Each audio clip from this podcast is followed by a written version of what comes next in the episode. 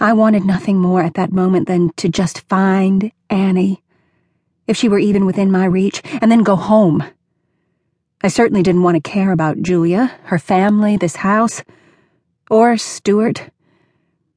I only hoped it wasn't too late. At the thought of home, I looked up.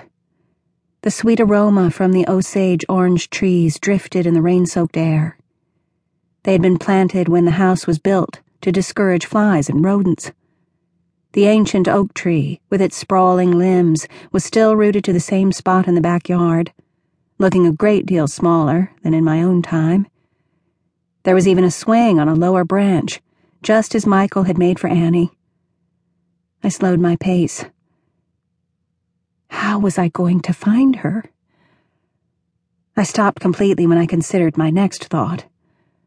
How was I going to get home? I felt utterly alone. The children were nowhere to be seen, so I turned the corner of the house in search of Julia. I found her amidst cucumber plants and potatoes, furiously pulling weeds. Not seeing me approach, she appeared startled when I spoke her name.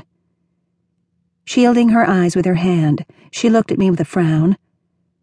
I knelt down beside her in the sodden ground among the ridges and began pulling weeds the moist earth crumbling easily off the roots, and the smell of freshly turned soil reminding me of an open grave.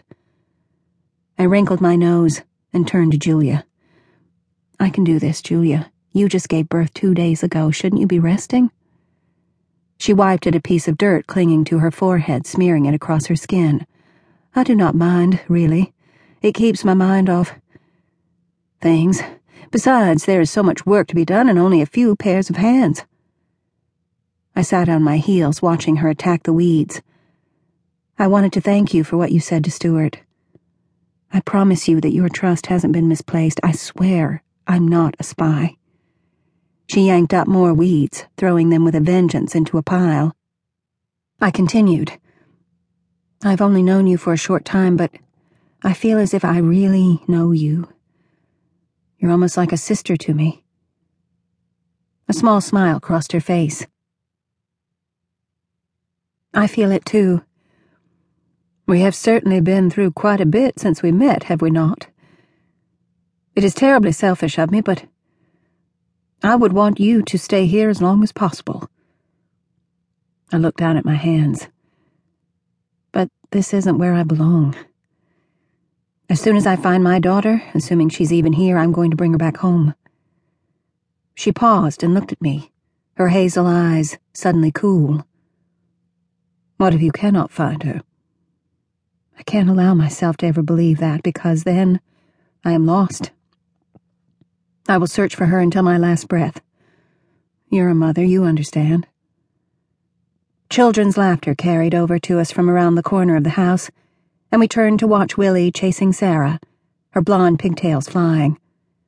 I remembered again that shrug she had given me that was so much like Michael's, and I stared at her fair hair my mouth suddenly dry. I swallowed thickly. Julia, Sarah is around the same age my Annie would be now. Her clear eyes studied me, the breeze stirring the curls around her face. As if hearing my unspoken question, she said, Sarah is mine. Her gaze never wavered. Her birth is recorded in the family Bible and Dr. Watkins was present at her birth. He will verify everything I've told you. Silence settled between us as she resumed her chore, and I joined in, hoping I was pulling the weeds and not the vegetables. Suddenly, without looking at me, she said, I gather such strength from this garden. She grabbed a handful of dirt and let the thick, muddy clods fall slowly from her fist. It is not much, but it is the only buffer my family has against starvation.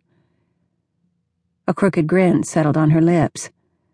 Before the war, I never would have dreamed of sticking my hands in dirt. It is amazing what one will do to protect one's family. She looked directly at me. I do not know if there is.